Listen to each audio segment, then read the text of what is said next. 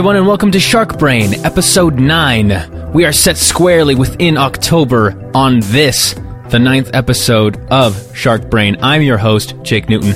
Thank you so much for tuning in. Thank you for those of you who have written in, who have written about the show, shared it with other people. I'm getting new listeners all the time, and I truly, truly do appreciate that from the bottom of my heart.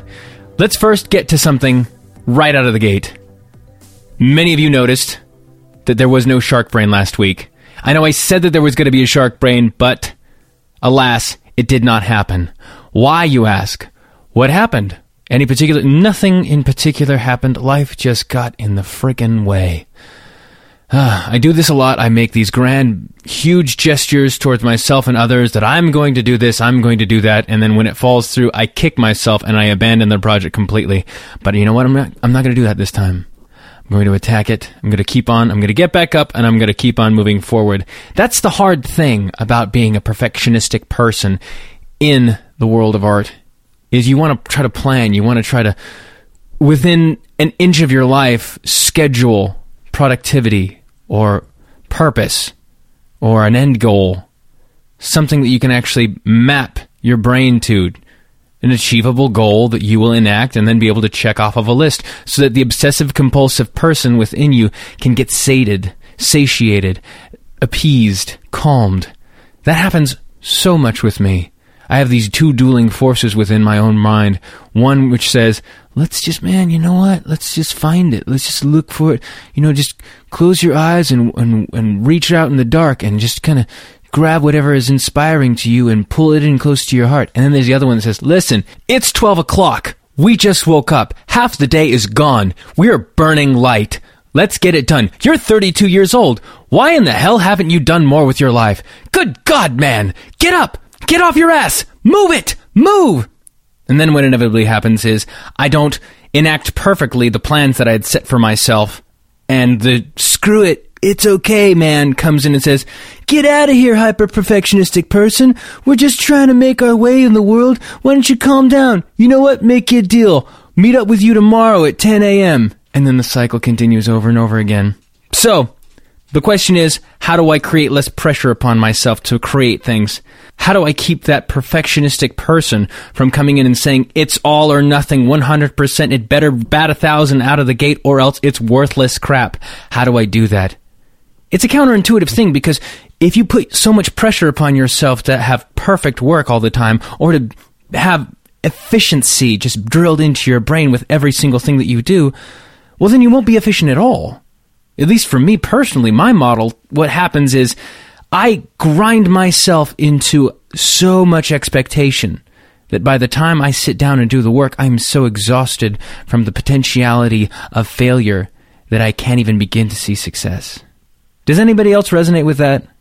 Am I the only one? I know I'm not the only one, but you know what? I'll be the one that has a microphone and says it.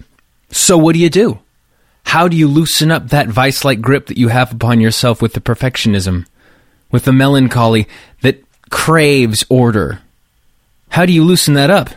Because many times, that melancholy that craves order is the same portion of your brain where you're able to pull such things. It's hypersensitive to every wind, every bit of air that passes through you. And that's how it's able to pick up on the subtleties that a lot of people miss out on. It's what makes your art great, you think to yourself, but it also is what keeps it from being made. There's a duality there. Well, I tell you what I've been doing lately. Couple of things. I've been making sure I get up off my butt and I go running. That's, for me personally, the one thing that keeps me from getting up on top of a building with a high powered weapon. It gets serotonin in my brain because my body classically likes to run low on that stuff. It also gets me out of my head, gets my face out of a computer, keeps me from looking up BuzzFeed, keeps me from looking up Facebook needlessly, stalking old friends from college and high school. And it gets me out on the road, and I just sit there and I joggle my brain. Joggle, joggle, joggle. I'm away from everything. Maybe I'll listen to music, sometimes I don't. It helps. It's my ballast. And what else do I do? I talk to people. I try to get out of my own head. I try to get out of the turnstile of my own mind. And I go into other people's brains and figure out what their paradigms are. Try to figure out what the similarities are. Try to figure out stuff that they've figured out and are teaching me just by speaking to me. That's what this shark brain thing is. I mean, it's as self indulgent a thing as I can think of to do. I'm just thrilled that someone, anyone, gets any enjoyment out of it like I do. It's selfish, and I'm perfectly willing to admit that. That this is my 21st century version of therapy that I'm going to ascribe to myself. Because we don't talk to each other, and I've said it before. I'm not going to be a broken record about that. You know what else I do? I do little things for myself. Like right now, I've got incense burning, and I've never been the incense guy. Well, strike that. I had a brief period in my late teens where I thought I was going to be the incense guy, but then I realized that a man listening to Sarah McLachlan for the emotionality of it isn't necessarily the most aspiring thing to look forward to. So I abandoned it. But now I burn incense. I'm burning it right now. You can't smell it through the uh, the radio, but that's because technology isn't there yet. Probably in iOS 9, they're going to bring that in smell-o-vision. But it's pignon. I don't, I don't think it's pronounced like that. That's a little eruditious and snobbish of me to say that, but it's pignon. I don't know. It's it's from the Southwest. I found out about it from my friend Rustin. Thank you, man, for sharing that with me. Apparently, they just burn it all the time, and it just smells like a campfire.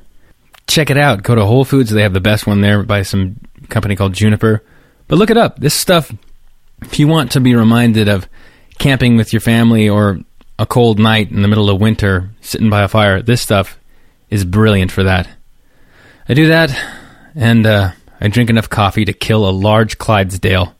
Those two things keep me on this earth, keep me grounded. Maybe a little shaky, but they keep me grounded. So, who do we have on the show today? We've got Margo Harshman, an actor whom I've known for a briefer period of time, more like about three or four years, but she is an absolute sweetheart, an incredible actress, was actually in the Call the Cops music video. For those of you who have seen it, for those of you who haven't, go to YouTube, look up Jake Newton Call the Cops music video, and you'll see her acting alongside me, both of us in our Bonnie and Clyde like descent into madness. It doesn't end well. I don't want to spoil it for you, but it it's really well acted. I have to say, she's a phenomenal actor. And we talk about a few of her projects. We talk about her growing up getting a part on a big show, what it's like to be on set, what it's like to serve the story and not your own personal ego. It's very insightful. I wish I had known her earlier in my career as an actor. I wouldn't have wouldn't have made it so precious if I'd had more friends like her to show me that it's it doesn't have to be some hallowed church of acting, that it can be a really kick-ass job that you treat really well along with the people that you work with. That's one great thing about her. I've had the opportunity of visiting her on set. A bunch of us friends going in to visit her on these three camera sitcoms. And she is probably one of the friendliest people that I have ever encountered on a set. I actually wish that more grips acted like her. Because they can be mean. Mean old cusses. Anyway, Enough of me yammering on and on about the interview. Let's get to the interview itself. Thank you all so much for listening, and uh, listen to the end of the podcast where I'll be talking about future dates of Jake Newton music live shows. Go to it, look it up, put it in your head. Shark Brain.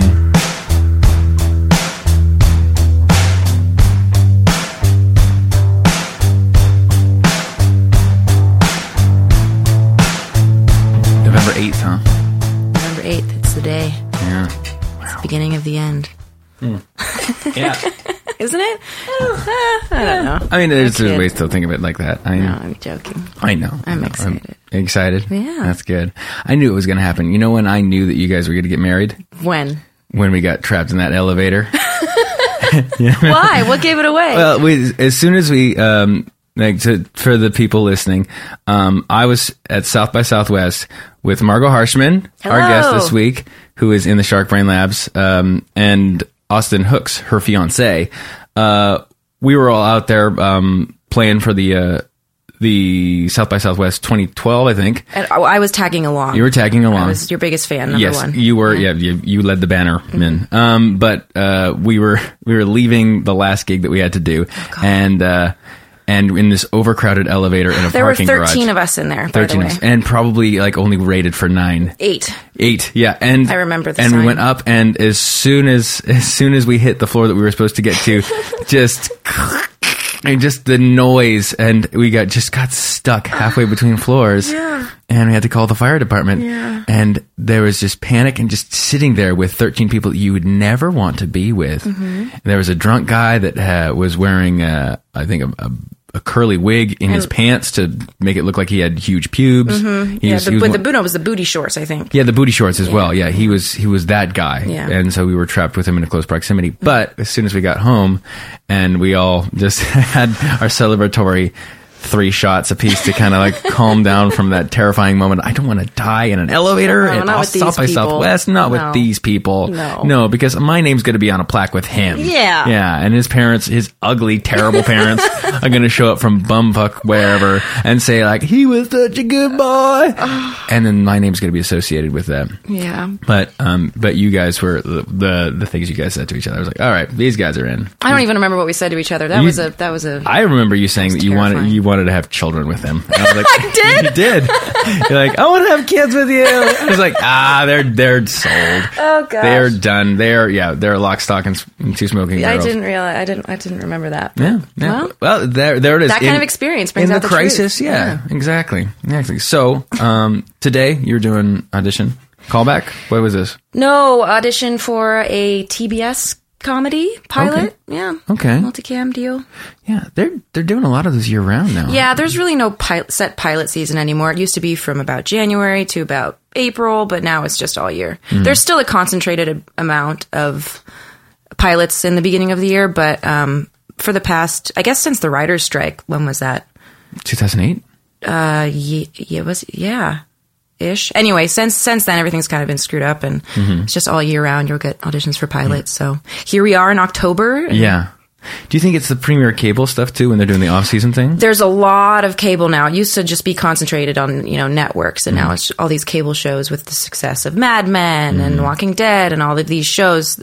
Uh, a lot of cable companies are going, "Oh, I can do that." Yeah, yeah. And TBS has got their ire up because they're doing uh, Conan and they've got that flagship going yep, yep. Yeah. So when did you start acting? Well, I did plays when I was when I was um, really young, but I, I started coming to LA to audition when I was about ten. Mm, and you were living in Orange County. No, I was living in San Diego. Oh, Yeah. Trip. Yeah. Bless my mom's heart driving my butt to and from. The last day, the, the day my mom decided, okay, it's time to move closer to LA now was when we went up for a, I had a Barbie audition. Mm-hmm. And it took us six hours to get from San Diego to LA.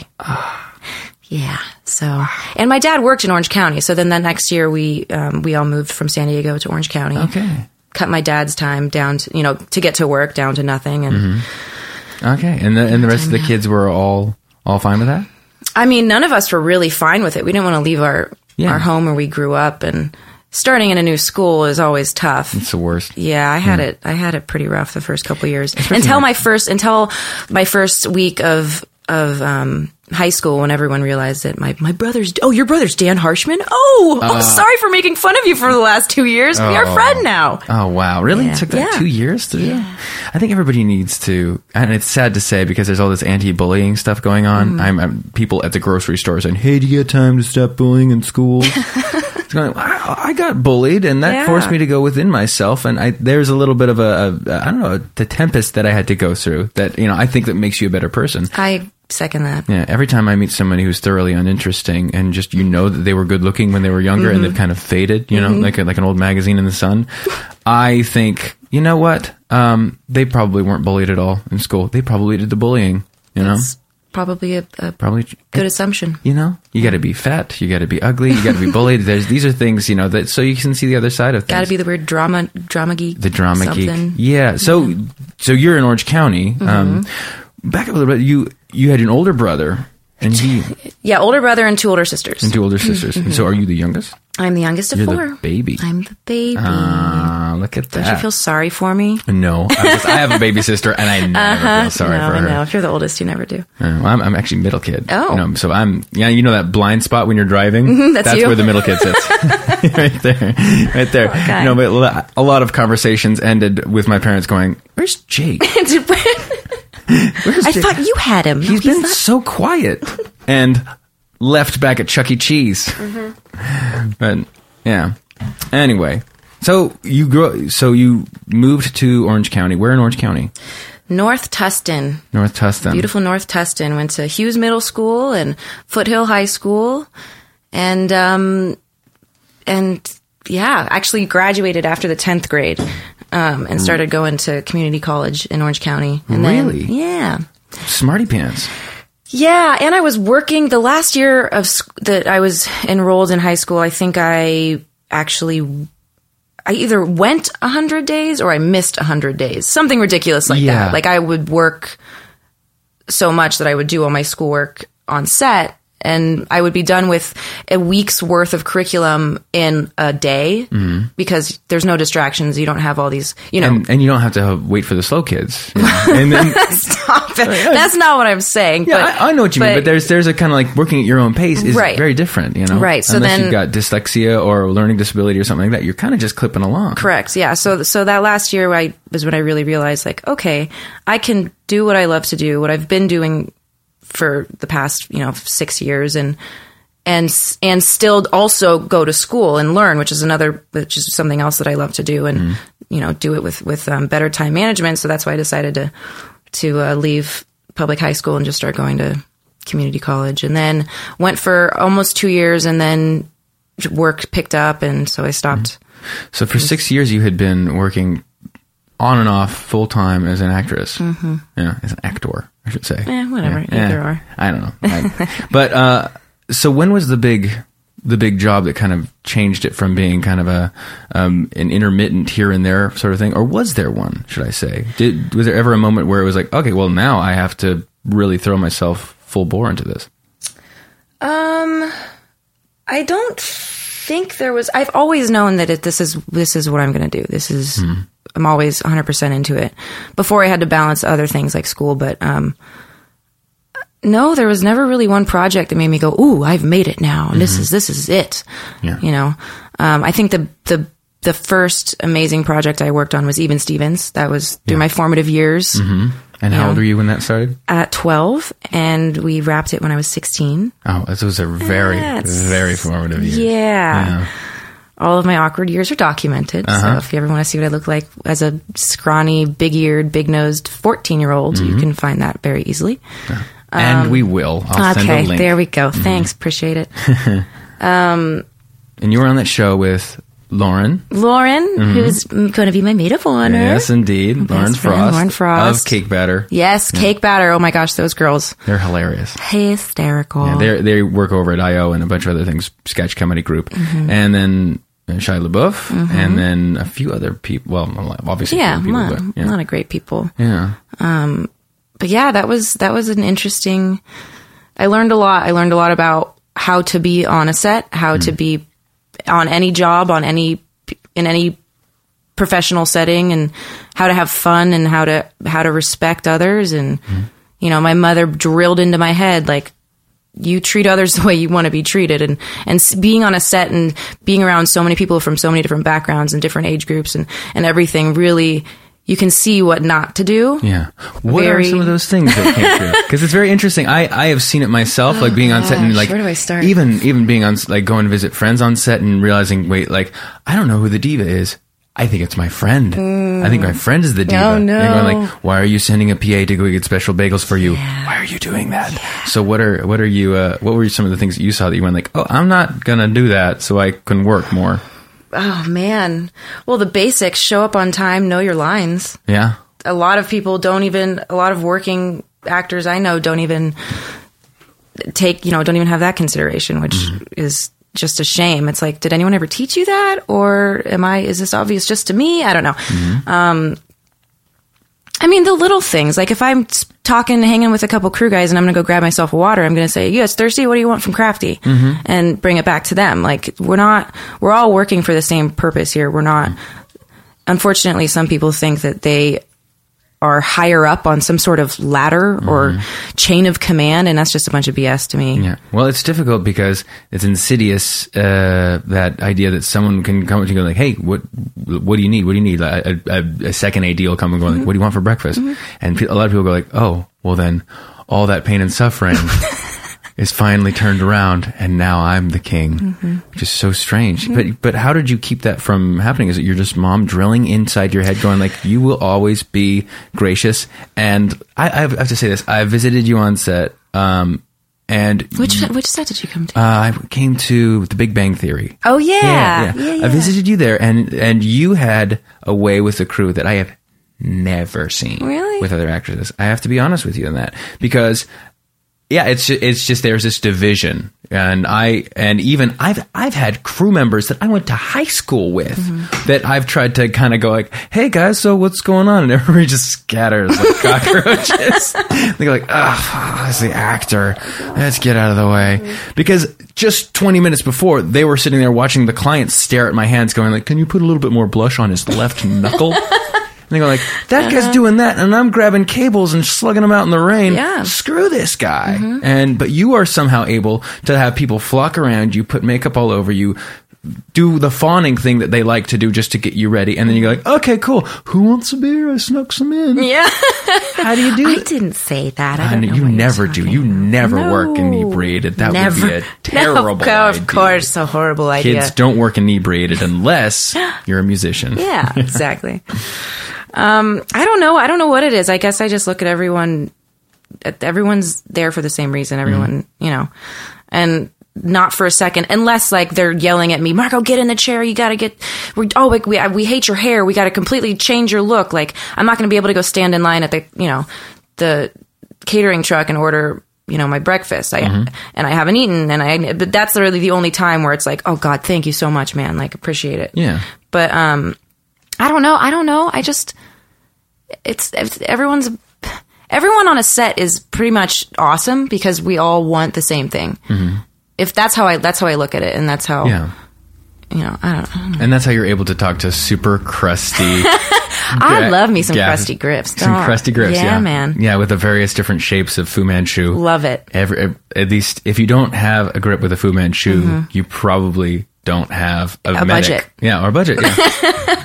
Yeah, you got to work the uh, Fu Manchu in there. Mm-hmm. I love me some Teamsters. I love, you know, you gotta, you gotta get, you know, gotta get in with crafty. And yeah, gotta get absolutely. So, so these are some of the rules. What like this is getting in good with craft. Well, every okay. If I'm starting on a show, I always the first day I get there early, Mm-hmm. hang out. You know, hopefully this now now I sound like a diva. Sometimes they have oranges cut in half and an, a juicer. So you Uh-huh. Yeah. Oh, can make your own orange juice. love when that So I get there early, squeeze some OJ, Uh-huh. go talk to the guy who's making everyone everyone's food all damn day long, Mm-hmm. and get his name. That's something that I guess I, I one thing that I do on on all sets is I get people's names and I remember their names. And when I see them later in the day, I say, you know, hey Corey, how you Mm-hmm. doing?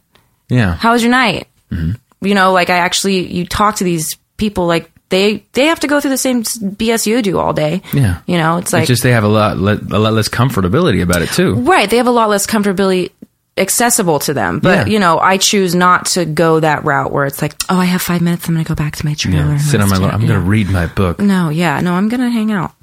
That's great. Yeah. Well, I, being able to do that, recalling names and that thing, I've heard something, and um, um, a psychological review or something like that. Um, actually, it's a book that I'm reading, and people's favorite sound Is their own name. Mm-hmm. voice. Is their- yeah, their own name. Yeah. yeah. It's, it's being able to hear that, and it's true. name. Is it Margo? So being able to do that is is uh it's honestly a skill, and I have to tell you that it doesn't naturally occur to people. I personally, someone can say like "Hi, I'm," and then fuzz just happens in my brain. I'm like going like, uh, because I'm trying to read them, trying to figure out like who they are, blah blah blah. But I go, you're missing important information. For example, how are you going to get their attention in a crowd? Yeah. Hey, guy. Hey, we just met. Your name was. Guy.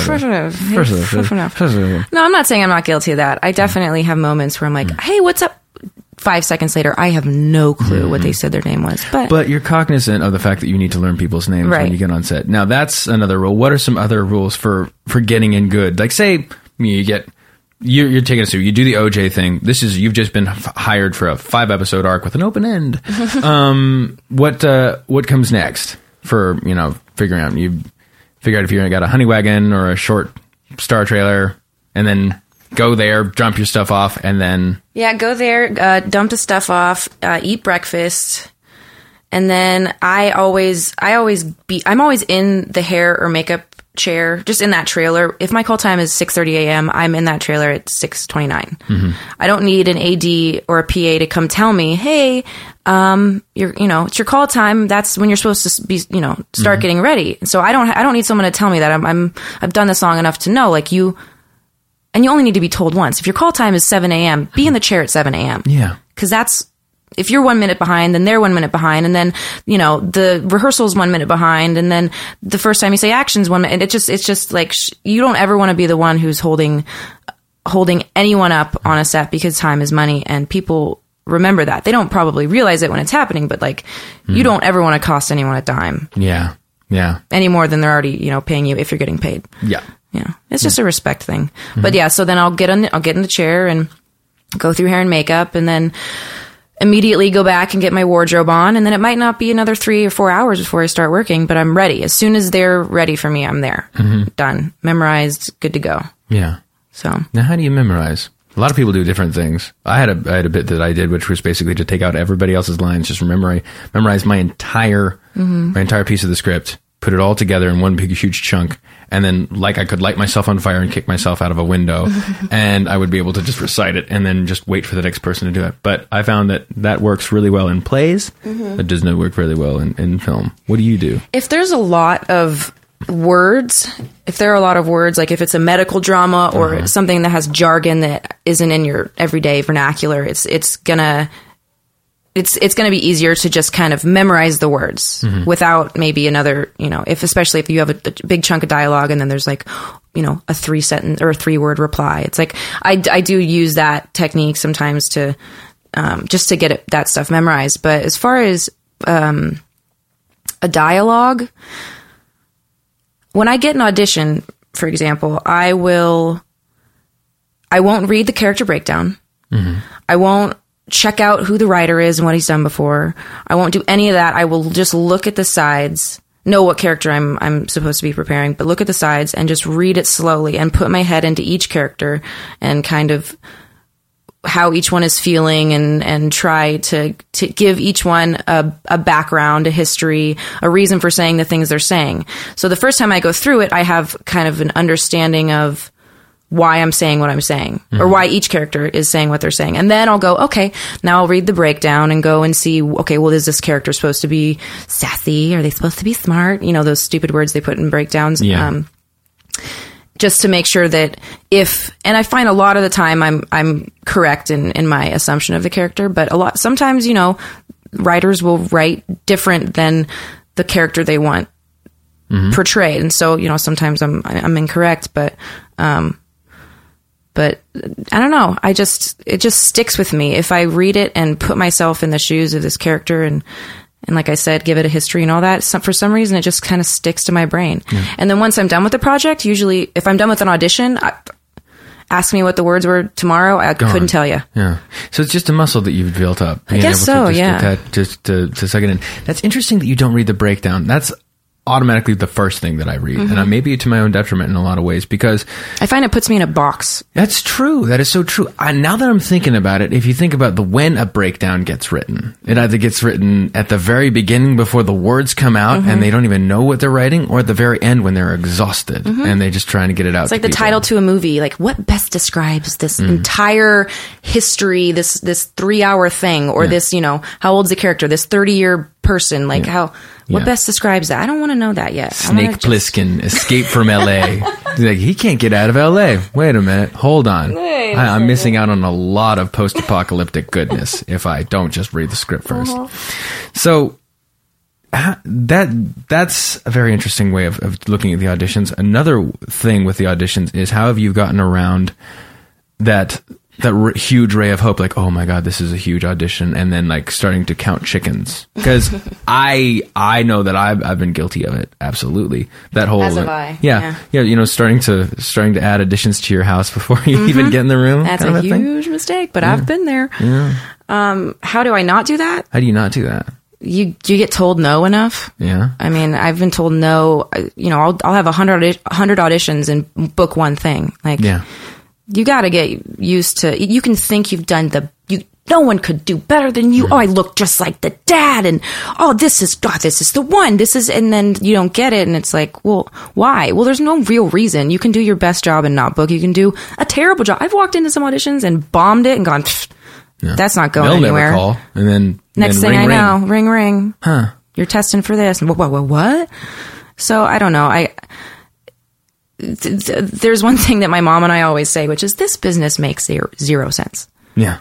There is no rhyme or reason to it. Once you think you have it figured out, you get a swift kick to the behind. Like mm-hmm. there's really, and that's one thing. That's the only thing that I know is true about this. Mm. So I guess that's that helps when if I do think you know this huge project is going to be it. Like just remind myself that none of it makes sense. No. There's no guarantees. I mean, there's you know, I'm going to be working now over Thanksgiving and I was going to go to Hawaii with the family. And I was talking with my manager last night and he's like, Oh, well, I'll figure out exactly what days you're going to be working that week and this and that. I was like, No, it's fine. It's, I mean, there's, I'm not going to have them, re- obviously, they're not going to rearrange their schedule for me. Yeah. A and B, I'm really happy to be working. Yeah. I'd rather be on a set than on a vacation and not working. Mm-hmm. Like, so I don't know. I guess when it comes to those huge projects that you think are life changing, you just have to remember how you feel when you haven't worked for a year. Mm-hmm. And, you know, a guest spot on something is a huge deal and it's a blessing. Yeah. That's mortgage for a couple months. Yeah. Yeah. Yeah. Yeah. Exactly. And yeah, now I have that to worry about. Jeez. Yeah. You're a homeowner. You're a recent homeowner. This Yeah. is very, I mean, that's I'm like a real adult person. yeah, now. I, know what's I- going yeah, on. Mm-hmm. we've known you through the whole like like hunt and look, and and that that became which your house is awesome by the guy. way. Yeah, And it's getting even more awesome as you Lots you of guys coats of paint. lots of coats of paint, Yeah. and now you've turned your garage into a Snap-on commercial. Seriously, you, you, so you, you covered the, the bottom of the garage with all Uh-huh. this lacquered and coat. I, Mm-hmm. I grew up with this guy Dan uh, Walker who had a '57 Chevy and ran a shop in, in Oakhurst, and he kept his shop immaculately Mm-hmm. clean. And I can only imagine that it's going to put your garage is going to put his to shame. Oh, oh, with my obsessive compulsive tendencies and Yeah, and then your Austin's- fiance's possessive compulsive He's gonna he's gonna DT that that garage. You know what that means? I don't know what the Danny Tanner. Danny. He's, he's gonna get crazy in there. yeah. Oh, Yeah. that's the best Full House reference I've ever Yeah. heard all day. I can't claim that. That's something his cousins and, and buddies growing up said, but Yeah, DT. at his brothers, yeah. Oh yeah, Austin's DTing again. Oh. so yeah, it's gonna be an immaculately clean, noisy garage. But the neighbors won't hear the noise because we got it insulated. See, ah, Great, He can great. test all the amps so we he can, wants. Yeah, and we can go have band practice. Come over and, and bang on some drums. Yeah, that sounds awesome. Sing some songs. So, so you've been working since you were twelve, pretty much consistently. Did Mm-hmm. you ever have that feeling toward the end? I mean, you graduated graduated from high school at tenth grade. Mm-hmm. Do you ever have that feeling like?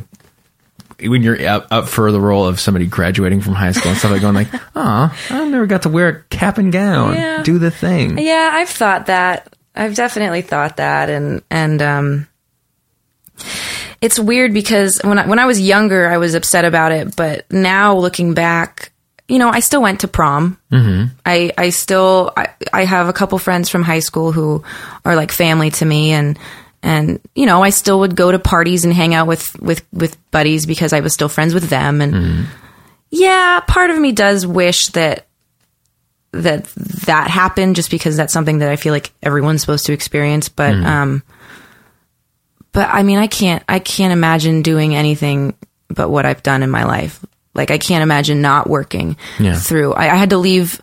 The first prom I went to, I had to leave early. I couldn't. I think I went. I like went there to take pictures and had to leave because I had to work. I had a night shoot. Wow. You know, when I was fifteen, and it's like I, that's awesome. Like who who else can say they had that experience? Yeah, I didn't get to walk down with a cap and gown, but but I've worn a cap and gown in, in film before. Yeah. So hey, Hey, it's kind of the same. yeah, thing. it's totally the same thing. Absolutely. Right? It's just, uh, yeah, a lot less family members. and in honesty, they always want to go to Chili's afterwards, and you don't want to go to Chili's. You want to go hang out with your friends. Yeah, Golly. mom. Jeez Louise. But then they're sitting there and they're giving you cards. I know it. I know it. Um, I, I was up in Oakhurst and I wanted desperately to get out. I wanted to be, to come down to either LA or New York. And yeah, I mean, high, high school graduation to me was like the start of wanting to go start doing what you were doing, you know, which is, you know, to, to work in, in film. That was my thrust for coming down here, and and yeah, I think that you know thinking about it that way, yeah, why not? You're already there, you know. Yeah. Do not pass go. Um, yes, that's really that's really Yeah. I've, I've, I've talked with Austin about that too. About how, you know, I didn't have the real college experience and, Mm-hmm. you know, I didn't graduate high school and all that. He goes, Yeah, but you were doing what you loved since you were a kid. Mm-hmm. Like, I went to college because I didn't know exactly what I wanted to do and Mm-hmm. I didn't know what it was that I loved that I wanted to do for the rest of my life. You already knew. So hearing that, and all right, that's what I tell myself when I have those sad moments. Yeah. Like, I'm weird. yeah, the road less traveled kind Yeah. of. But I, but yeah, But I, didn't do the thing with the throwing the the mortar. Yeah. yeah. But so you were on set. You've learned uh, in your bones how to find your light, to Mm-hmm. s- not step on cables, to let the AD know where you are all the time, Mm-hmm. to fold your fold your uh, costume at the end of the day, Mm-hmm. all that stuff. Where uh, has there been moments where you your the expectations of you were low because of just generally what people are out there, that what people how people react, uh, actresses, actors, the way that they they act, as the expectations really low, and then people not actually accepting you for for your the professionality that you are.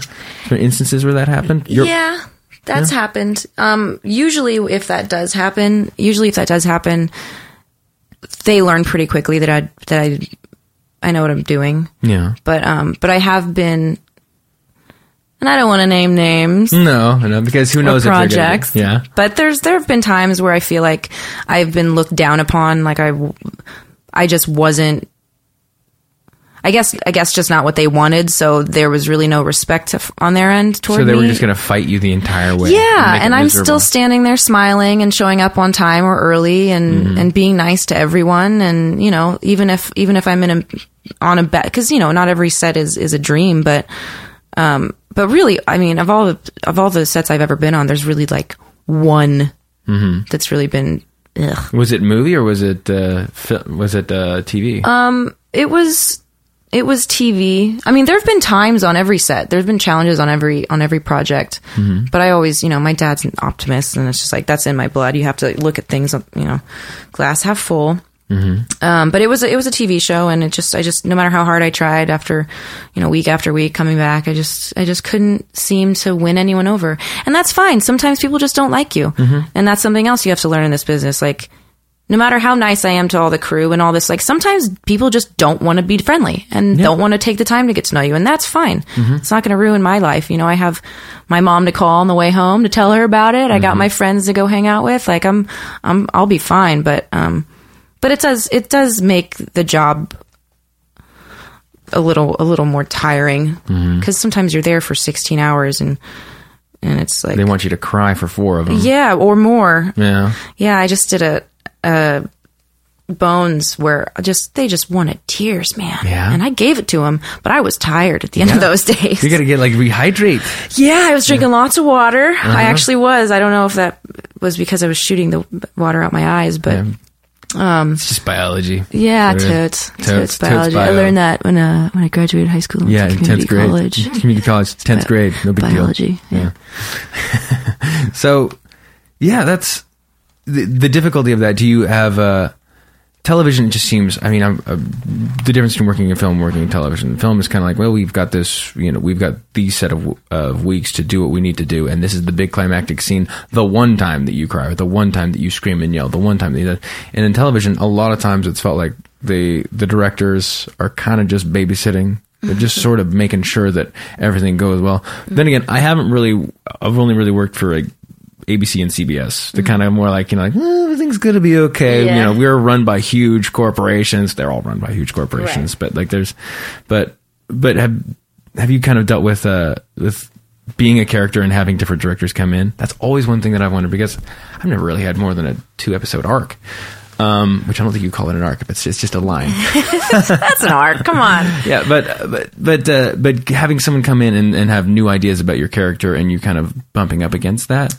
I guess your one one thing I want to ask is your level of creativity in the character that you bring to it. Do you do you feel like you have a lot of sense of being able to move and strive within that, or you, are you a lot of times going like, well, I have to kind of do what they wanted in the audition because they're really constrained? Um, if it's if it's like a guest star spot, Mm-hmm. um, one episode thing, then then yeah, you want to give him what you gave him in the audition because that's what got you there, and they don't expect to use you for anything but that. Mm-hmm. Um, if it's something like um, a TV show where you have a new director every week, I mean, like I said before, not everyone has to like you. Not everyone has to, you know, but you have to, you have to have, you meaning the actor has to have a, a strong idea of, of what voice they're portraying. And if someone comes in and says, do, do X and all you, all you're doing is, you know, A through H, like, you go, well, X isn't part of, that's not part of this. If you want an element of that, I could maybe sneak it in, but like, that's really not the character at all. And you have to have the balls to say that to, Yeah. to the, you know, in of obviously a nice, Yeah. Effusive, kind, like, you know. Although, if you think about it, really, sir, can I get you water? Um, no, I think I, I, I, but I also think it's great when new directors come in because, man, they can really just a different brain and, and a different way of thinking about this one scene or this one line or even your character as a whole can.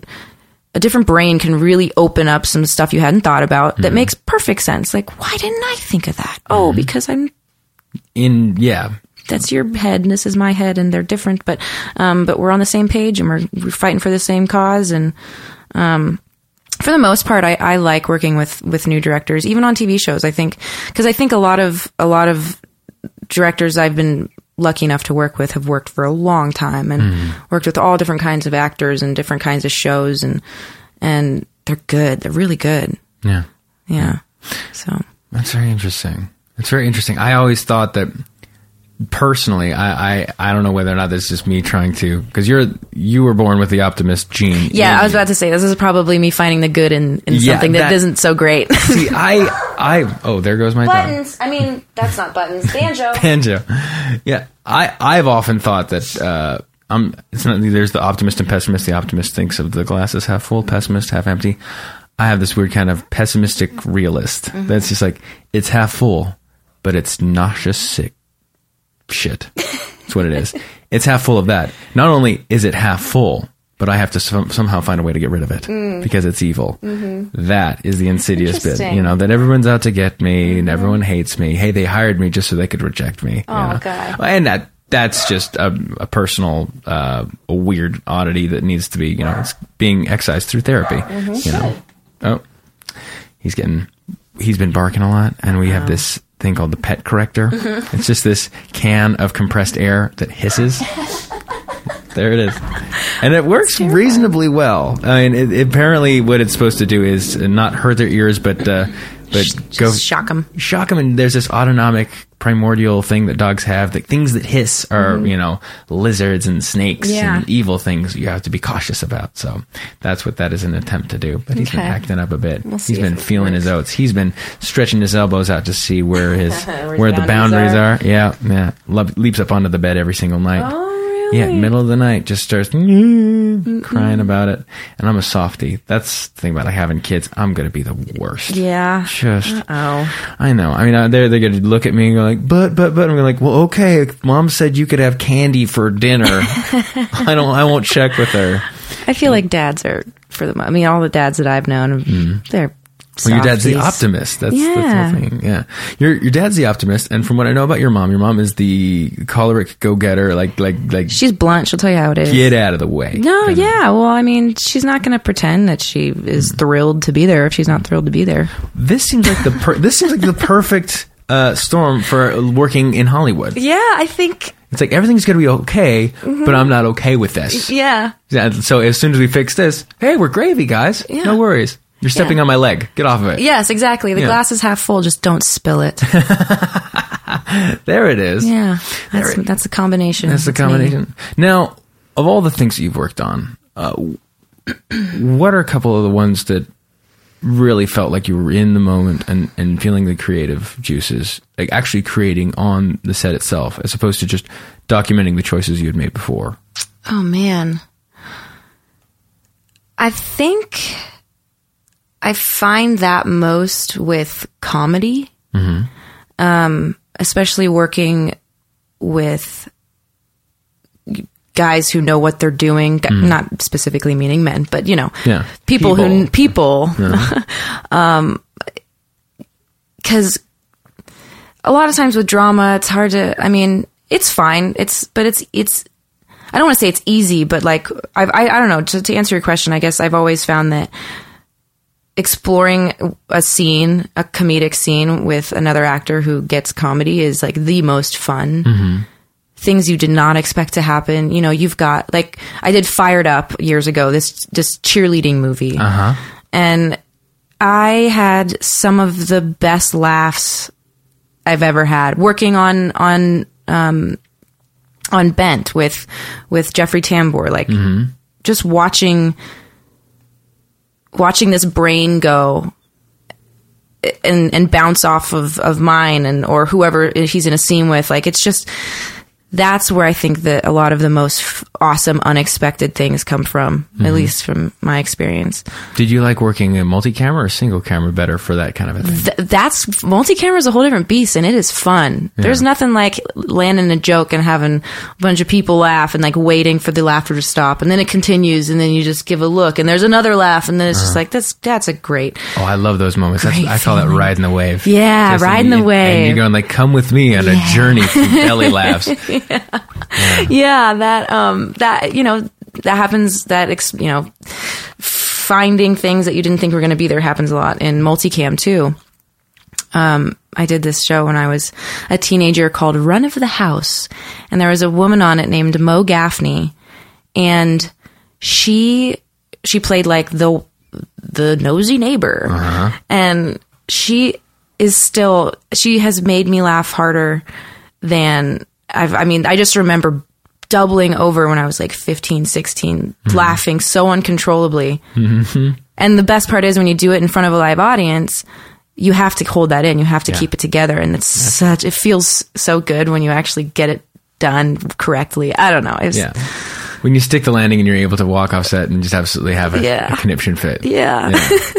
I love it. That's the best. And those are the best schedules too, those multi-camera schedules. Yeah. Oh. What's that? Break it down for those of us who aren't know. Let's say you tape on a Friday night in front of a live audience. Mm-hmm. On Monday, you have the table read. You read the script in front of the writers and the producers with the other actors. You kind of go through the scenes. Maybe you're at work for two and a half hours. Mm-hmm. Maybe. Wow. Tuesday, you go in, there's some rewrites, you go through the scenes, you find out some blocking and all the sets. You're maybe there maybe for four hours. I know, it really is hard work. Wednesday, man. same deal, couple extra hours. Actually, Wednesdays are usually when they're getting the script hammered down and you'll, you'll, you might work 8 Mm-hmm. And then, um, you know, Thursday you do some pre-shoot. I mean, some, um, yeah, some pre-shoots if there's like an exterior thing or whatever, or a car scene, they'll pre-shoot it and then show it, replay it back on Friday night for the live audience. So mm-hmm. rehearse more all day Thursday, pre-shoots, and then Friday rehe- rehearse all day, and then show night, And then you're done. and then you're done for the week. And it's great. And usually after the show, people will go out to the local bar and get some drinks and hang out, and it's, like theater. it's like theater. Yeah. Yeah. It's like theater, except I think much easier. Yeah. Oh, absolutely. Oh yeah, because Yeah. you're doing one show a week, you know. Yeah. You don't have to block it all. I mean, yeah, you're doing one show a week Yeah. and you get like, like what, 23 pages? Y- yeah, about that. Yeah. hmm for half hour. Yeah. Mm-hmm. Amazing. Yeah. I I've done my fair share of theater. I've done, I haven't I've never done multi-camera. I've I've done done a lot of the, you know, crime drama, the kind of a vibe or even just doing doing the feature thing, which is always always feels like you're following somebody who's the conquistador into you know no man's land. And a lot of times they're really communicative with what's immediately around them like that i want the blue scarf. No no on that. Let's you know move to that different location. And you kind of go like okay so what am i what am what am i doing? What am i doing? Uh-huh. I'm i'm inventing this role right now and in in this movie that i have no idea what the tone is. And mm. they kind of go like i'll be mm-hmm. right i'll be right with you i'll be right with you. And you kind of just go out there and go you know? And and that risk. But having that optimist dad and the no nonsense mom probably helps in those instances of being. Well, yeah, you gotta make a choice. You gotta make a choice. Just make a choice and stick with it. Mm-hmm. And unless someone comes up to you and says, no, no, no, no, no, no, no. Yeah, And usually there's like seven no's in a row. yeah. Um, then you know, you know, you're not, you're not. and every no makes you feel smaller and smaller. smaller and smaller and smaller. Margo, on a scale of one to ten, you're giving me a two. I heard that once. Really? Yeah. Yeah. Well, let's talk about that. I was a What- child. Really? Yeah, my mom just said, you know, some people aren't nice. Some people just don't know how to say they want more from you. Uh-huh. Some people are rude. Yeah. There's nothing you can do about it except, you know, how are you going to react to that? Yeah, I've dealt with that. Let's talk about some of the other horror stories Oh, as far as are surrounded by that. I had one time where uh, where somebody said uh, just just yelled cut cut cut. Jake, I see what you're doing. I know what you're going for, but I hate it. Oh, Yeah. what a. Dick. See, that's probably the same Totally. person who shows up late Uh-huh. and asks for their, you know, egg white fluff Exactly. omelet with I turkey don't- bacon. I don't want to look at the extras. I don't want them looking at me. I'd like there to be a pin up, like there's some sort of Walking Dead zombie. right. They don't, they do not exist. Yeah, of course. Wow. Mm-hmm. Oh, wow. Some people are just, just special. Same set, different scene, different day. Someone, like from Video Village, ripped off the headphones and said, "No, no, Jake, take a walk. I don't know." They just told me to just walk around. To get, oh, it was. This guy was the worst. Yeah, Yeah. I, I had one of those experiences. Mm-hmm. Um, I got told in front of an entire crew. And did I already tell you this story? An entire crew, and I think there were maybe thirty or forty background there that day. I, I, he, it was the last. It was the martini, the last shot of the day.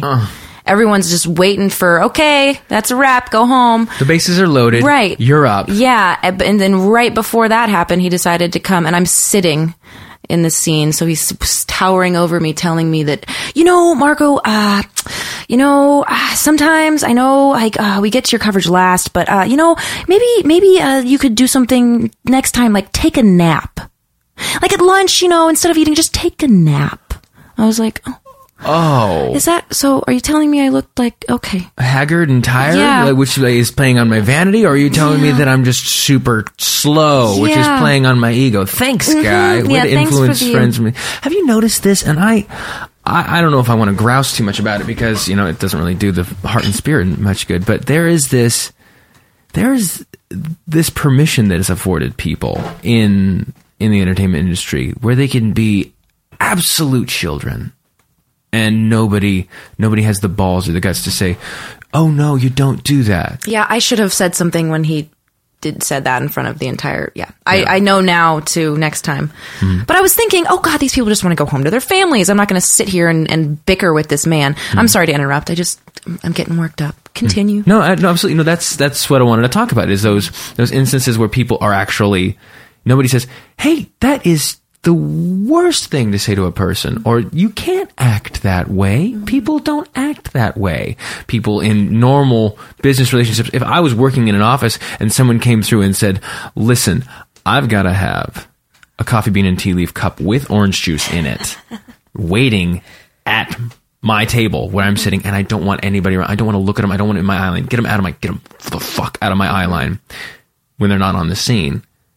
How, how on earth is that allowed? What do you, what do you think is the thing that perpetuates that? Do you think it's just fear? Um Yeah, I think it's fear not not from the person who's demanding or being a jerk, but from everyone else around them. Mm-hmm. Everyone's af- afraid that they're going to hurt this this higher up's feelings, Yeah. or in their mind, like, "Oh, the star's feeling. Oh, we don't want to hurt the. Oh, we don't want to put them in a bad mood because they'll just throw a hissy fit." And so they just get their butts kissed all day, every day, and and they're just they're never told no. They're never told that's not right mm-hmm. think twice about that next time. No, never. No, no one ever tells them that because they're afraid. I mean, people are afraid to lose their jobs. I have seen actors get crew members and other actors fired from shows before because they didn't like them, like based on uh-huh. no reason. I mean, Like, I just don't like the cut of his jib. yeah, I don't, I don't like whatever. Yeah. Like, it's, it's, it's you, but it sucks because then that puts people who should be put in their place on this pedestal and. Mm-hmm. It's a weird kind of fear mongering thing that occurs. I mm-hmm. I noticed I was taking um I was taking master classes for Anthony Hopkins when he was over at the, this theater that I was working out of in Santa Monica, and he started coming in because he felt uh, the need to give back, right? So he just started showing up on Saturdays, and we'd all just you know do a bunch of scenes, and he'd critique them, and then every now and then, if he'd already played the role, uh, he'd jump in there and do the scene too, and he'd be like, uh, "Would you indulge me?" And like, "Oh, okay, sure, yeah. Yeah. I'd love to see Anthony Hopkins." I saw Anthony Hopkins do the "To Be or Not to Be" speech. Oh, my God. it crushed. Oh, my Lord. And you would never see him do it because Right. Mm-hmm. he's too old, but he just annihilated it. This poor poor schlub of a kid. he went to go. He started doing. it. He's like, he did. Oh, that was great. Gave him a couple notes, and then he did it. And the other kid was like, "Well, I can never do that again." And Yeah. he just annihilated. But Yeah. what started happening is the people who were leading the theater, who were um, who were in charge of everything, they started. You know, he said, like, "I'll tell you what, how you can pay me. You can bring me a cup of coffee. That that's how much he charged to be able to to do the master classes. Stand up guy, amazing Mm-hmm. Yeah. person. You know, great, great warm hearted guy. But they started they started bringing coffee, and then they started bringing pastries. Mm-hmm. And a few, you know, fruit and stuff like that. Till toward the end of this 12 week course, it was this huge buffet Uh-huh. in front of him that was just there, sitting there every single week. And the rest of us are just sitting there looking at it, and we're, you know, obviously not allowed to have it because Oh, that's, course. that's Anthony's. So it was the strangest dichotomy of this person just eating food in front of us. Mm-hmm. And, kind of going, and then eventually, about uh, week 10 or 11, he's like, Do you guys want some? No one ever. 17 bagels here. No Does one ever jumps in on this. Anybody? Anybody want some fruit? I've got a lot. I've got a lot of fruit, and then everybody's going. Well, I guess so. We're all starving Yeah. actors, just kind of like, yeah, Really? like lining our pockets. Uh-huh. But it's that insidious thing, and it wasn't had nothing to do with him. But you kind of you kind of rise to meet the surroundings and the expectations that are put upon Right. you. Now, obviously, you've to bring it back to what we said before. You've circumvented them and were able to identify like, okay, that is a privilege that has been given to me, and that is not a mm-hmm. right, mm-hmm. which is a very difficult thing to do, especially in a stressful situation, because you want to, well, you want to when you're on set be able to say if you're insecure about yourself, to say, well, I deserve to be here. What are the key indications that I deserve to be here? Oh, people are doing things for me. Right. Okay, then I need to make sure that that becomes an actual priority because I am doing a very difficult job. I am pretending. I am pretending to be someone else. I'm closing my eyes and I'm trying. I'm pretending to be someone else. I've often said, and this is my problem when I was in my early 20s, first coming out of uh, of, of conservatory and doing that whole thing, is I thought this is a religion. You know, what I'm doing is I'm bringing things to the masses. I am, this is the church of acting, mm-hmm. and I am nominating myself as a priest. and I am spiritually leading people through the emotions of life mm-hmm. and giving them reprieve and also pause for uh, repose to think about their lives. Mm-hmm. In reality, what I should have been doing was thinking, this is an awesome job. Yeah. I get to pretend to say words to people Yeah. and be different people. Yeah. And then I say them and then I go home. Mm-hmm. The fulfillment of that feels like it would be less than actually making it a church, but it's probably more. What do you Oh think? God, yeah. Yeah. There's no. If you realize how lucky you are to be in in this business and and be successful and and realize that it's not you're you're not hey the transpo guys get there an hour before everyone gets there mm-hmm. and stay at least an hour after. I mean they have sometimes 18 hour days. Like i have one scene during a day during you know go in for maybe six hours and leave. Mm-hmm. That's the best freaking job ever. Like that is and of course, yes, it's not. It's sometimes I watch actors act, and I'm just like, stop acting, and just like be the be the character, you know. And sometimes that could be difficult, but um, but there's really nothing difficult about this job unless you don't like getting up at 4:30 in the morning mm-hmm. and staying and you know not going out with your friends the night before because you have to memorize seven pages of of lines like mm-hmm. but that's the kind of stuff that I love doing I love getting up when it's dark Yeah? and yeah going cuz I'm going to work Really? yeah, I love it. You love getting up I in, the, do. in, in the dark. and saying good morning and it's dark and you're there while they're still setting up the trucks and you're squeezing your orange yeah, juice. and you're squeezing the orange juice and you're saying like, "Hey, Carl." Like, Yeah. Was those What's were up? really good empanadas yesterday. Yep, exactly. Exactly. And and yeah, I I that's an incredible job. I'm not going to put pressure on that. Mm-hmm. I'm not going to make it more than what it is. You're not going to put pressure on that. I mean, ma- making it too precious. kind of? Yeah. Yeah. It is precious and I'm aware of that, but In order to actually work within it, you have to like hold it with an open hand. Right. It's like when I go into an audition, I don't think, "Oh, I need a job. Oh, I got to Mm-hmm. book this. I have to get. I have to. I have to get a job." Because that's putting too much pressure on it. If you go in there, okay, I know my lines. I'm here early. I'm going to finish this coffee. Mm-hmm. I'm going to, you know, play a little free cell on my Uh-huh. phone. I'm going to head in there, sign in. Mm-hmm.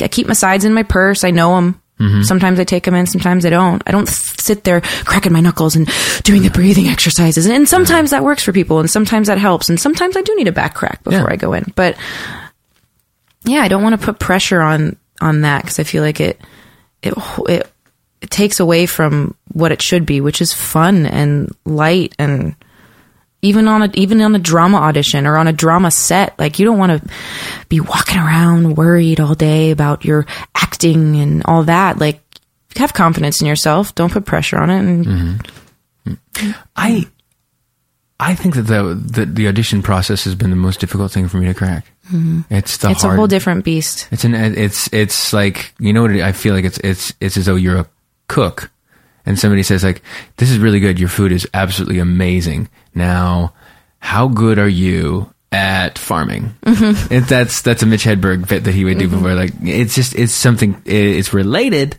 but it feels it's it's got this, these few pieces. I I, I had something yesterday.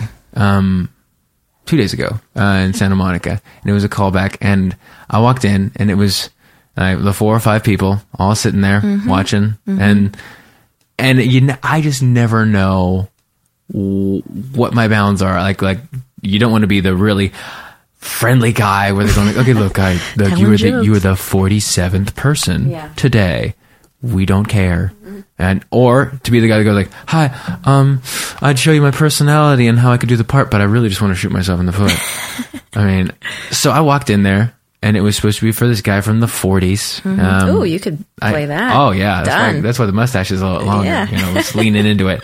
But um, I had three lines. Mm-hmm. That's it. But I get up there, and the guy, some guy was like, "I like your tie," and I had that moment that like that in my head going like, "All right." Do you, do you go into the story about where you got the tie? Do you do this? Do you do that? Like, like he doesn't care. He just wants to say something to me Uh-huh. Yeah. to go like, I'd like to hear your voice before you start talking when the camera rolls. Mm-hmm. I just said like, thank you. And, was that too short? He's, yeah Uh, oh no! Oh no! Shit! I said fuck. Oh fuck! I said shit. Oh no! Damn it! What do I do? What do I do? Back up! Back up! Back up! Wait! Wait a minute! They're still looking at you. They just asked you your name and to give you your profile. I laugh because I know the feeling. I Yeah. do. It's like they. I know that they see that there's stuff going on behind my eyes, but for some reason my mouth isn't moving and my uh-huh. brain's doing stuff, but my mouth isn't doing it. And my eyes, I know they look blank, but they're not blank. I'm thinking. I'm thinking. And what am I going to say? Oh my god! I haven't talked for five seconds. This is the longest time. ever. Oh, it's terrible. And then you get out of the room, and there's three ever. other actors just waiting on deck, and they go mm-hmm. like, they kind of do the whole like, so how was it with their eyes, and you kind of go like, have a good day, everybody. yeah, throw your sides away. longest walk to the car. you don't even shred them, even though they've got your name on them, because they have to keep their plot points uh-huh. secret. Yeah, uh, yeah, yeah. I, I did the uh, CW show the other mm-hmm. the other week, an audition for that, and that was, I mean that. I don't want to. How do you be diplomatic here? Uh, it's one of those things where where you you go like I gotta infuse this with something, Mm-hmm. but then but then I'll be infusing it with something, and it'll be on tape for people to see, Mm-hmm. so that you know I'm definitely not gonna be able to run for office after people see this. oh yeah, It's if, like, you know, maybe maybe if we had a hero back then, my parents would still be alive. Yeah. If, Be alive. there are some, I'm sure, some tape out there that I just never want to see the light of day. I just. Did you hear about that odd auction that they were going to do? Like, No. Of old audition tapes No, of famous actors. that's and like- rude. And SAG. I know, I know, because it's the worst conditions to get anything. Like, hey, everybody, wait like a doctor's office, Uh-huh. and with a bunch of your competition, then come in and then you know take some notes from us, and then hold paper in front of you. And Mm-hmm. but it was like Brad Pitt. Uh, a bunch of other Mm-hmm. uh, different famous actors that uh, that they were going to release the tapes of, and then SAG came in and said, "Oh, Oh, no, no, you're not." no, you will not do that. Yeah. You will not do that. I actually really, I mean, as much as I joke about it, because I've had terrible auditions, but I actually really enjoy auditioning. You do, I do. really. I love it. what do you enjoy about it? you sound, What on you earth? sound angry at what me. on earth could be good about that? No, I know you're. There is probably something that's really enjoyable about that, but I just don't have that optimist streak. Okay, here it is. Okay. Um, it's just another chance to to do what I love to do, which is Mm-hmm. what I do on a set. It's not exactly what I do on a set, but Mm-hmm. you know, as far as giving this character some like I said, a history and a reason for saying what they're saying and all that. Like I love working on sides and figuring that out, especially with comedy and and going in there and just doing it's it's like it's my job when I'm not working, so I might as well enjoy it. Yeah. You know, and sometimes, you know, I get that feeling in the pit of my stomach right before I go in, that big, huge, empty, growing thing where it's like, I suck. Uh-huh. And that's just nerves. And I get in there, as soon as I get in there, it's like, it's energy and it turns into this like, You transmute it. Into, yeah, into that. And, and And is that just from doing it? I've always liked auditioning. Yeah. I've always, I've always liked it. When I first started, I just remember, I mean, just ha- having little tips from, from, um, I went to Ernie and Elaine Lively's acting class growing up. Um, they now have one of their, they have five children. Blake Lively is one of their kids and she's Okay. doing wonderful now. Um, but, uh, Ernie Lively, he was a great comedic coach and and one of the things they taught me about auditions is you know well if it's like three pages of sides you pick one thing what's one thing that you can do that's different from everyone else? If everyone if there's an exclamation point on that on that line everyone's going to scream it. Don't scream it. Mm-hmm. just say it. Yeah. don't mug. Don't use your hands. Just sit there and, and say it. And and knowing that being confident in what you're doing and knowing that it's probably out of you know the 47 people they just saw it's like a little something different. That gives you gives me the confidence to be like okay this is going to be fun. And it's i actually even like the auditions when you can hear other people auditioning before you. I don't know what it is but it's like this i kind of love it. I'm like oh gosh that was okay i'm not going to do that. Yeah. Yeah. um but I don't know. I just, I just something, something about it, something, something in me turns on in an audition room, hmm. and and it's great. I I can call my mom after an audition, and she just goes, "Are you high?"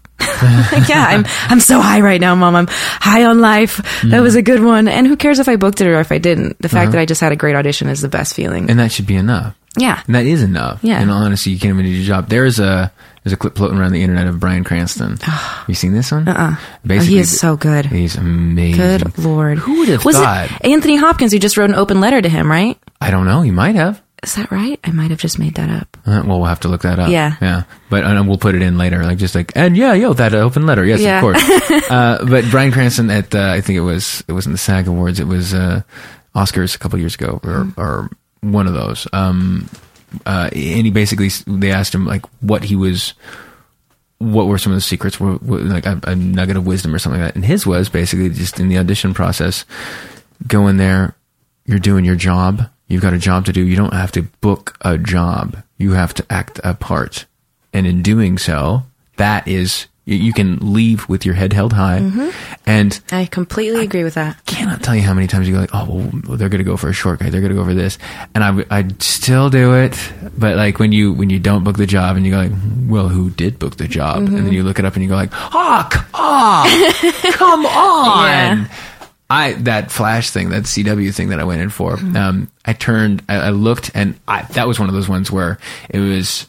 It was, you know, a scene where, you know, I had the tear. It was like the welling up, and then it just mm-hmm. one went right down like ah, Crybaby. perfection. And Johnny Depp was like, oh, fucking oh, man. And it, and yeah, I had, I had the whole thing going. And the guy at the very end of it, like, he did the notes, you know, where, you, where they go, sometimes they do the whole, great, thanks. And you go, like, didn't get that one. Mm-hmm. Didn't get, or sometimes they go, like, I have I have nothing to say. That was that's exactly what we want. Yeah. That's what he said verbatim. Yeah. I have nothing to say. That's exactly what we want. That's great. I, kind of walked out of there going, all right. Saw who they cast? Mm-hmm. A child. Oh. A child. And it's one of those ones where you go like, there's nothing I could do. Right. And how on earth? uh, And I just think back on on my early days of actually doing it professionally when I was trying to make Marc Maron says a lot of a lot of times people try to make uh, entertainment industry your parents. You know, so I was like, Uh-huh. this is a different set. So I'm looking for approval from these people. Guess what? You're not going to get approval from these people. No, you might get some money, Yeah. but not approval. you Correct. know. Sometimes money can feel like approval, but but in in doing that, I would go in and I'd go like, they didn't like me. They didn't think it was this. uh, Like, or even if they did like me, they're not going to pick me because that guy had abs. I don't have abs. I have no abs. I have abs. I'm sure I do, but they're they're hidden. But you have a brain, Jake. uh, that's true. That's true. And you know what? That's and you have abs. What are you talking about? Oh well, I, I have abs. They're hidden. They're hidden under a thin layer of butter that I enjoy so deeply. That was the one thing. The reason why I started Shark Brain is because I thought to myself, I would go on these auditions and I I seriously took a six year, seven year break from actually doing scripted TV, all that stuff, trying to go for that because um, a confluence of things. Um, a, I was so neurotic. I've been going to therapy lately, and I've found out essentially that I've, I've had undiagnosed anxiety disorder. Oh. Which you know, hey, Hey, how let's, about let's that? give this guy a bunch of auditions and see how well he does. so I just didn't have the tools to to work through the, the optimistic stuff that you're that you go and then you, something turns on in you. Something would turn on in me, of course, yeah. But then that voice would also say, "You haven't moved your neck Oh, in yeah. 25 seconds. Nobody stands like that. Mm-hmm. What's wrong with you?" And then you know, fold in upon myself like a building about to crab, crumble. Mm-hmm. But I I've been taking a break from that, and I've been doing uh, uh, commercial auditions.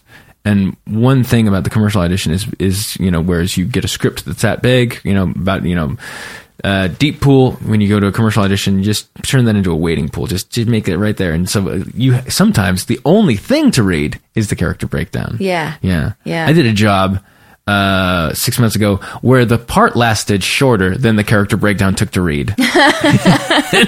Ah, this business. It's just it was there and it was gone. Gone, And- but it was it was literally three sentences they wanted to write about this guy, and it ended up me being tapping on an aquarium, gong gong gong, cut. Yeah. that's it. Eight thousand dollars. yeah, right? Hey. But no, about about uh, where was I going with all that? Um, uh, about The anxiety. the and, anxiety and, and trying to and, and trying to transmute that and trying to uh, figure a way around that. Um, I don't know. I think that I think you've got a really a really natural way of, of going about it. That is is it's fortuitous, but you've also fostered it. Think, Yeah, but I've definitely fallen into. I find when I've in life fallen to areas of of you know just a lack of self confidence, mm-hmm. not necessarily in work, but in relationships or in in other aspects of life. That completely translates into auditions. If I have, if I am worried about you know how I look or what that person thinks of me and what is this guy oh and this that and that it's like that completely shows in an audition room for me. Mm-hmm. When I feel down on myself, mm-hmm. It's next to impossible for me to walk into an audition room and not just have that written all over my body. Yeah. You know, my, the language and the my face and everything. And I found and I've too. been there, and it's sucks because you're like, how do I get out of this? Oh, I have to stop.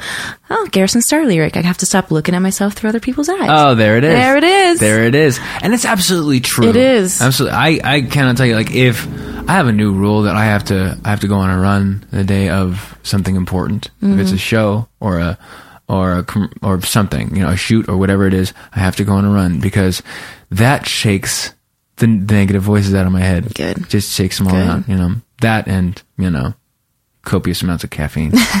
yeah. Just, just battle anxiety with a stimulant. Yeah. So what are you working on next? Um, I actually just found out uh, yesterday that I'm going to be. Well, I, I knew I was going to be doing a few more episodes of NCIS, but I think I'll be doing a few more after that. Mm-hmm. All so right. yeah, I'll be working through um through beginning of January, I guess. Wow. Or well, that's well, they have me pinned, which means they don't really have you on hold, which means you don't really have it booked. But they're like, we're thinking about thinking about putting you in this episode. Okay. But I'm doing a few of those in um, November to early December, and then they have me pinned for December. okay. So Well, I don't know Yeah. that, and and then some just auditions, and I just did an episode of Bones, and you know lots of lots of things. I've been busy, and I've been very happy. Mm-hmm. Where's the music at in all this? I actually picked up the guitar yesterday for the first time, and I don't know how long. Yeah. and I went through a bunch of voice notes in my phone and, and on my computer and and and started piecing together things that I would I would say, oh, I'll deal with that later. So last night I dealt with a lot of it. I think I spent about four hours just going through and organizing them and picking. Okay, I need to work on this. Need to work on that. Um, but other than that, I haven't. I mean, I used to play shows around town with Lauren Frost. Haven't done that recently.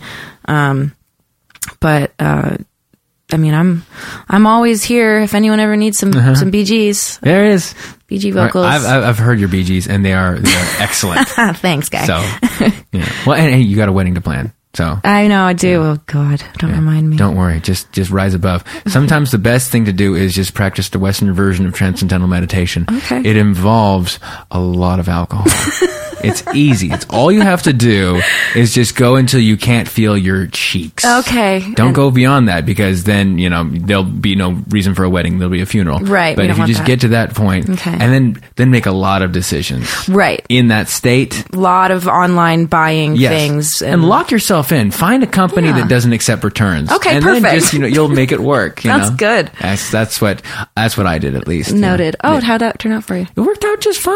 you Good, know, we here had a little are. Etsy wedding, you know, Yeah. rented for about three months there. The entire house looked like David Bowie's vomit. I remember that. It just everything had glitter. Yeah. And I'm, it was just, and it was oh. everywhere. it gave Austin such anxiety to come over here. Oh, I know. Remember, he was just like, "I just want to organize. I just need to organize." Kinda wanna- boxes of dried flowers everywhere. He's he'd walk in to go to the bathroom when we were hanging out on the porch, and he'd have that kind of like tight thing, His shoulders like tense. like an animal on the Serengeti when they know a threat's around. A water buffalo kind of looking around out of the corner of his eyes, knowing that there's a crocodile in the river. Uh-huh. Oh man, God bless him. I remember We that. Well, my house is going to be a disaster too. I'm going to do a lot of things myself, so Yeah. There's going to be a lot of. Yeah, but you know, you'll have his his cleanup ability. So bring out the shop Yeah. vac every single night. See, I don't have that. I Oh, yeah. I have that. Oh, that's good enough. Yeah. He Yeah. shop vac to st- the stairs the other day. I'm like, I have like an indoor like vacuum. No, no, no, the shop vac. You know, if you guys ever need to like stay somewhere while you're fumigating or Uh-huh. anything like that, I would love to have you guys over. You could stay in the spare shark brain bedroom. Perfect. And then just just about six or seven hours of Austin being here that I would force him to be, of course. Mm-hmm. I'd take away the keys to his car. And, we'd, and then we'd have a, a certain level of organization, likes of which I haven't seen. I want to be organized so badly. but you, like I said, your bookshelf is incredible. it doesn't need Dewey Decimal nothing. Yeah, okay. Okay. it does, it, they're starting to pile in ways like you see the. Uh, Yeah, but I like that. Yeah? Mm-hmm. I like that. It feels lived in. It feels like a home. Yeah, it is definitely lived in. I'll tell you that much. Yeah, I love it. Yeah. Well, thank you so much for coming in. Thanks for thinking of me. Absolutely, absolutely. I had a blast. Me too. All right. All right. Go.